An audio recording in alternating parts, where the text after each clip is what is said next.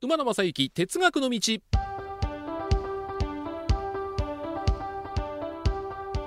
皆さんこんにちは、 MBS アナウンサー馬野正幸です。2021年の4月からスタートしたこの馬野正幸哲学の道ポッドキャスト配信、めでたくまた4月を迎えました。1年が経ちました。お聞きいただいている皆さん、どうもありがとうございます。今後も引き続きご愛顧よろしくお願いしたいと思います。前回、全国アナウンサー総合乗り入れシリーズとしまして、MRO の谷川アナウンサーに登場いただきましたが、今回のテーマもこちらでいこうかなと思っております。全国鉄道好きアナウンサー総合乗り入れということで、早速 MRO 北陸放送谷川アナウンサーと電話をつなぎます。谷川さん、はい、よろしくお願いします。お世話になります。谷川圭一です。よろしくお願いします。よろしくお願いします。谷川さん、アナウンサーとしては今、4月になって16年目?16年目に入ります。アナウンサー歴はどうでもいいんですけども、鉄道ファン歴はどのくらいなんですか？遡ると、もう小学校の頃からですから、35年、30年以上にはなると思います。みんなね、僕もそうだったんですけども、鉄道好きになるきっかけってあると思うんですけども、谷川さん、何だったんですか？私は生まれた時にもう目の前に列車が走っていたんですよ。ほうほう。当時大阪に住んでいた時に、マンションの2階に住んでいて、ベランダのこのカーテンをさーっと開けると、目の前を近鉄奈良線の高架が走っていたんですね。はいはいはい。でちょうど今里と布施の間のところ、ふくふく線じゃないですか。もうだからさまざまなこの普通列車から特急車両まで、特急だって頻繁に来るじゃないですか、近鉄は。もうひっきりなしですよ。もう2線ずつありますからね、奈良線、大阪線、もう目の前を目まぐるしく行き交っているわけですよ。これを眺めていて、いずれは私も運転してみたいな、運転してみたいなと思った。運転してみたかったんです。だから運転手さんがブレーキを、当時こう、ハンドルとブレーキがあって、ブレーキの持ち手の部分って外して持ってきますよね、持ち歩けるじゃないですか。あれをですからボール紙で自作しまして。それ鉄道ファンあるあるですよね。僕も作ったことあります。馬野さんもやってらっしゃった。やりました。自作のブレーキを作って、意味もなく、父親のカバンを右手に、自作のブレーキを左手に持って、マンションの前の廊下を歩いていましたね。運転手さんが次の列車にこう移動するという様子を自分で勝手に思い描きながら家の前を歩いていたのを思い出しました。でもそれで、近鉄に就職せずアナウンサーになるわけですよね。どこで路線が変わったんですか？そうですね、鉄道会社もいくつか受けてはいたんですが、気がついたら、旅行して喋る方が楽しいんじゃないかなと思って、今この仕事に至るといったところです。でラジオの有限会社谷川旅行者という番組で、趣味を生かした番組をやってるということですね。放送時間教えてくださいよ。放送時間は月曜の夜です。月曜の夜何時？月曜の夜9時から。夜9時から。毎週30分お送りしています。じゃあこれラジコで聞いていただければというふうに。で今もうラジコという便利なものがありますんでね、ぜひぜひ谷川さんのこれ僕ね、番組タイトルでちょっと気になってる有限会社谷川旅行者。有限会社ってことはこれ限りがあるっていう、この番組も限りがあるのかなとか思っちゃったりしたんですけど、そういう意味じゃないですね。全く意識をしていませんでした。もう限られた人員でやっている番組でしたので、本当にこう中小の会社にも至らないぐらいの規模で細々とやっていこうかなという思いで立ち上げた番組だったと思います。谷川さんが生まれ育った近鉄沿線、走ってる車両もだいぶ変わりましたよ。変わりましたよね。だって今阪神が走ってますよ。私だから開業初日に見に行きました。阪神難波線の開業した日、やっぱり新しく列車が通る瞬間ってすごくこうときめくんですよね。でしかも奈良線はまさに沿線でしたんで、毎週末その親戚の家が河内松原というところにありましたので、はいはい、まあ、乗り換えていくこともありますし、それから、まあ、鶴橋からその先、難波まで出かけるっていうことは、まあ、よくあったんですよ。はい、そうすると、その難波の駅は地下の駅になっていて、そうですね、当時は近鉄の、まあ、奈良線の終点の駅だったんですよ。そうでした。そうすると、トンネルの向こうって、その折り返しの車両がこう待機しているような状況ですね。そうでしたね、はい、暗闇の中で待ってる状況で、その先に何かがあるということは、想像もしなかったんですよ。はい、トンネルの向こうはもう完全に行き止まりだったんですね、私が住んでた頃は。そうですよね、はいはい、その向こうから、ピカピカの阪神の車両が走ってくると聞いたときに、これは見に行かなければいけないと思って。で、金沢からわざわざ難波まで出かけたんです。はそしたらもうあの子供の頃何もなかった暗闇の中から、もう来るわ来るわの新型車両、これはやっぱりもう感動しまして、もう写真を山のように撮った記憶が、今からもう13年くらい前ですか。そうなりますね。嬉しかった記憶がありますね。やっぱりあれですよね、だからこうあれ阪神と近鉄がつながったんですけども、こう日頃使う沿線によって感動が違って、僕は仕事柄甲子園球場に行くことが多いんで、甲子園の駅に近鉄特急が止まってたのを見て感動しましたね。それはまたすごいでしょ。インパクトも大きいですよね。そうですよ。だからちょっとこうね、ホーム離れて、甲子園という駅の表示と近鉄特急がうまく映る構図を考えてですね、球場に行ってちゃんと取材しなきゃいけないのに、それに時間割いて球場に行くのが遅れたっていうこともありましたけどもね。気持ちはわかりますでしょ。わかります。そうそう、普段ないものがあるっていうのが、鉄道ファンにとってはたまんないですもんね。何年か前、もっと前だったかもしれませんが、阪神の本線を阪急列車が試運転、ありましたね。ありました。さすが情報すごいあったんじゃないですかね。あれもあの時も写真を見せられて、なんだこの並びはと思った記憶があります。あの時はだから、尼崎にある工場に阪急の電車が入ったんで、その工場の入る前で阪神、近鉄、阪急の並びがあったりとかね、山陽電鉄の並びがあったりとかね、これもだから普段見られない並びが見られたっていうことですよね。この並びがだからあの阪急のマルーンの、独特のあの色合いの車両が、ここに顔を出してるんだ、しかもその近鉄だとか他の車両とも並ぶんだっていうのはちょっと衝撃でしたね。だからね、あれですよ、近鉄でしょ、阪神電車と火の鳥とか、それから島風、これが一緒に写真が撮れるっていうのは僕はもうたまんないんですよ。いいですね。いいでしょう。なかなかない並びじゃないですか。ですよね。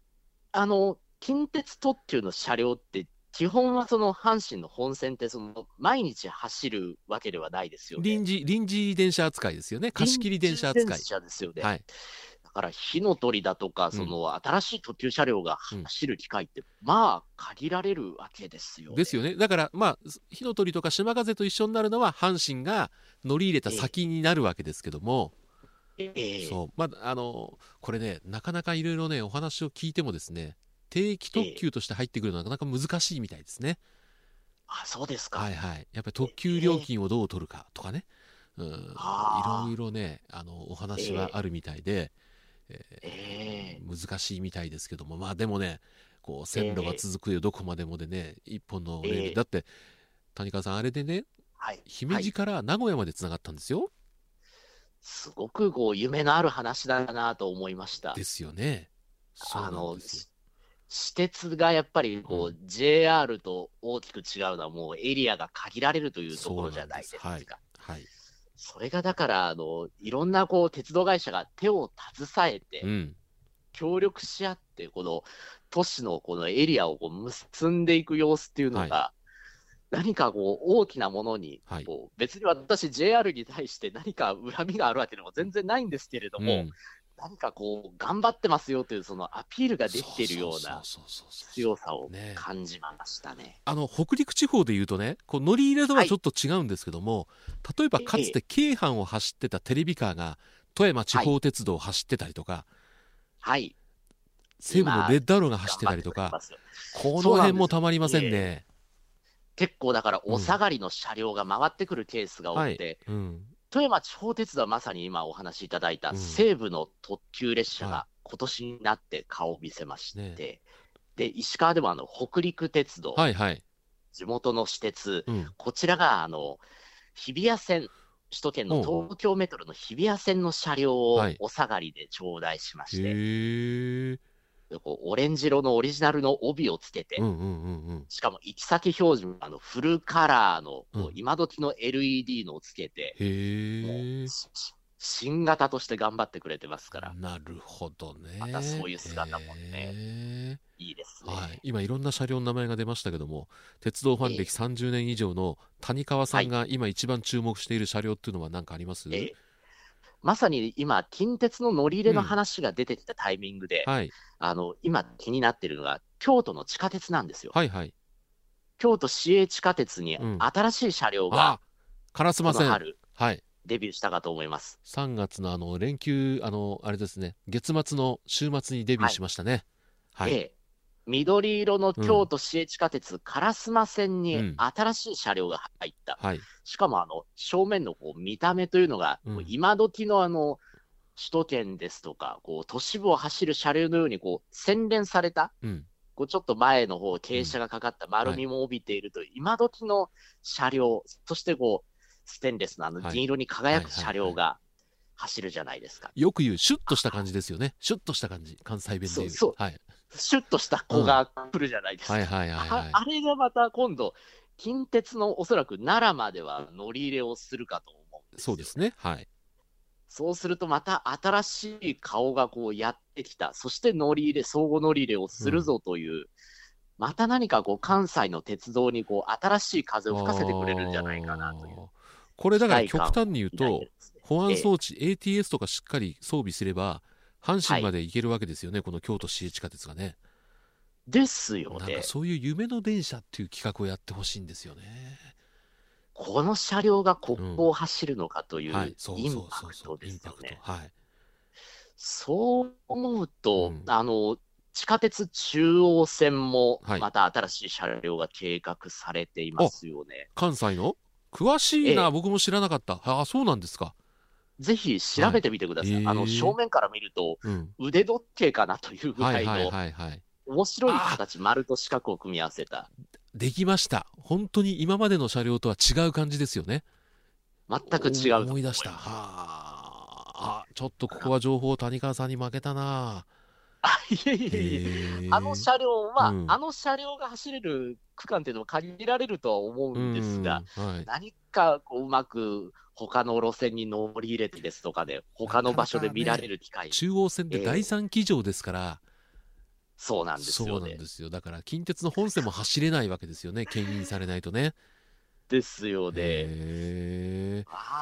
でもああいう見た目のちょっと違うものがその近鉄とかにやってくると、うん、はい、近鉄もじゃあうちもちょっと普段のこの通勤用の車両も新しいものを、はい、見栄えのまた違うものを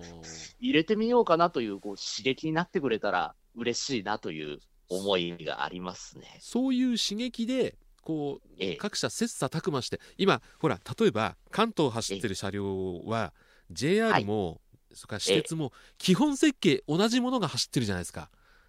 割と共通でも同じようなことになってますよね。あれはね、つまらない。わかります。そういう意味で言うと関西の私鉄はそれぞれ個性が結構あるんですよ。はい、でしょ。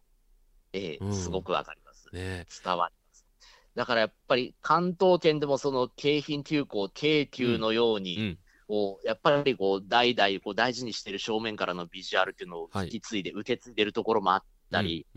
あとは最近首都圏に乗り入れている相模鉄道、相鉄車両は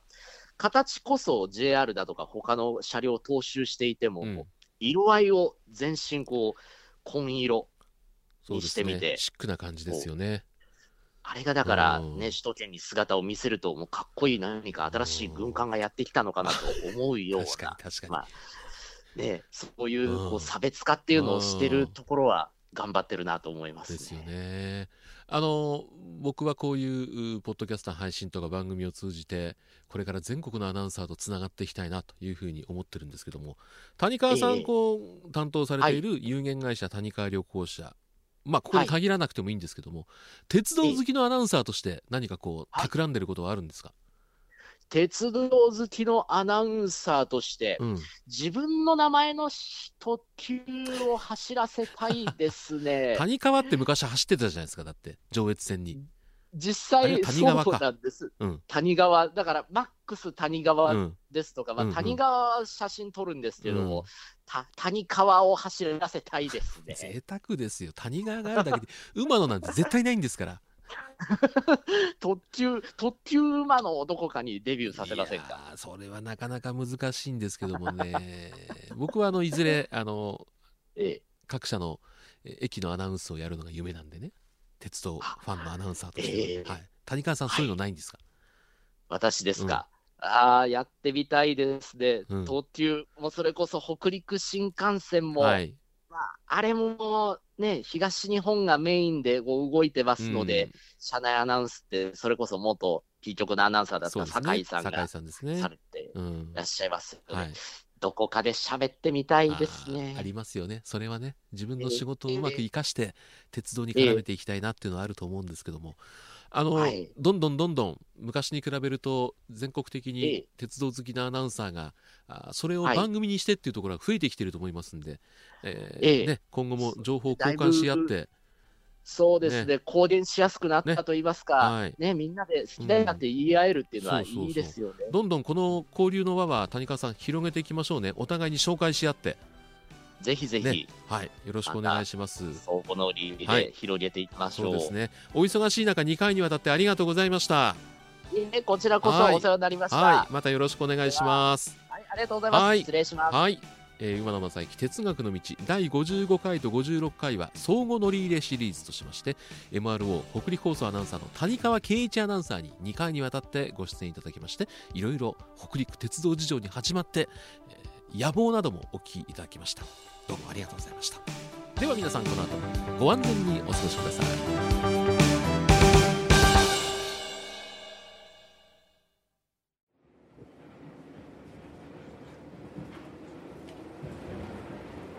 皆様、本日は馬鉄にご乗車いただきまして誠にありがとうございます。次は終点茶屋町でございます。どなた様もお忘れ物なきようにご準備お願いいたします。馬鉄またのご乗車お待ちしております。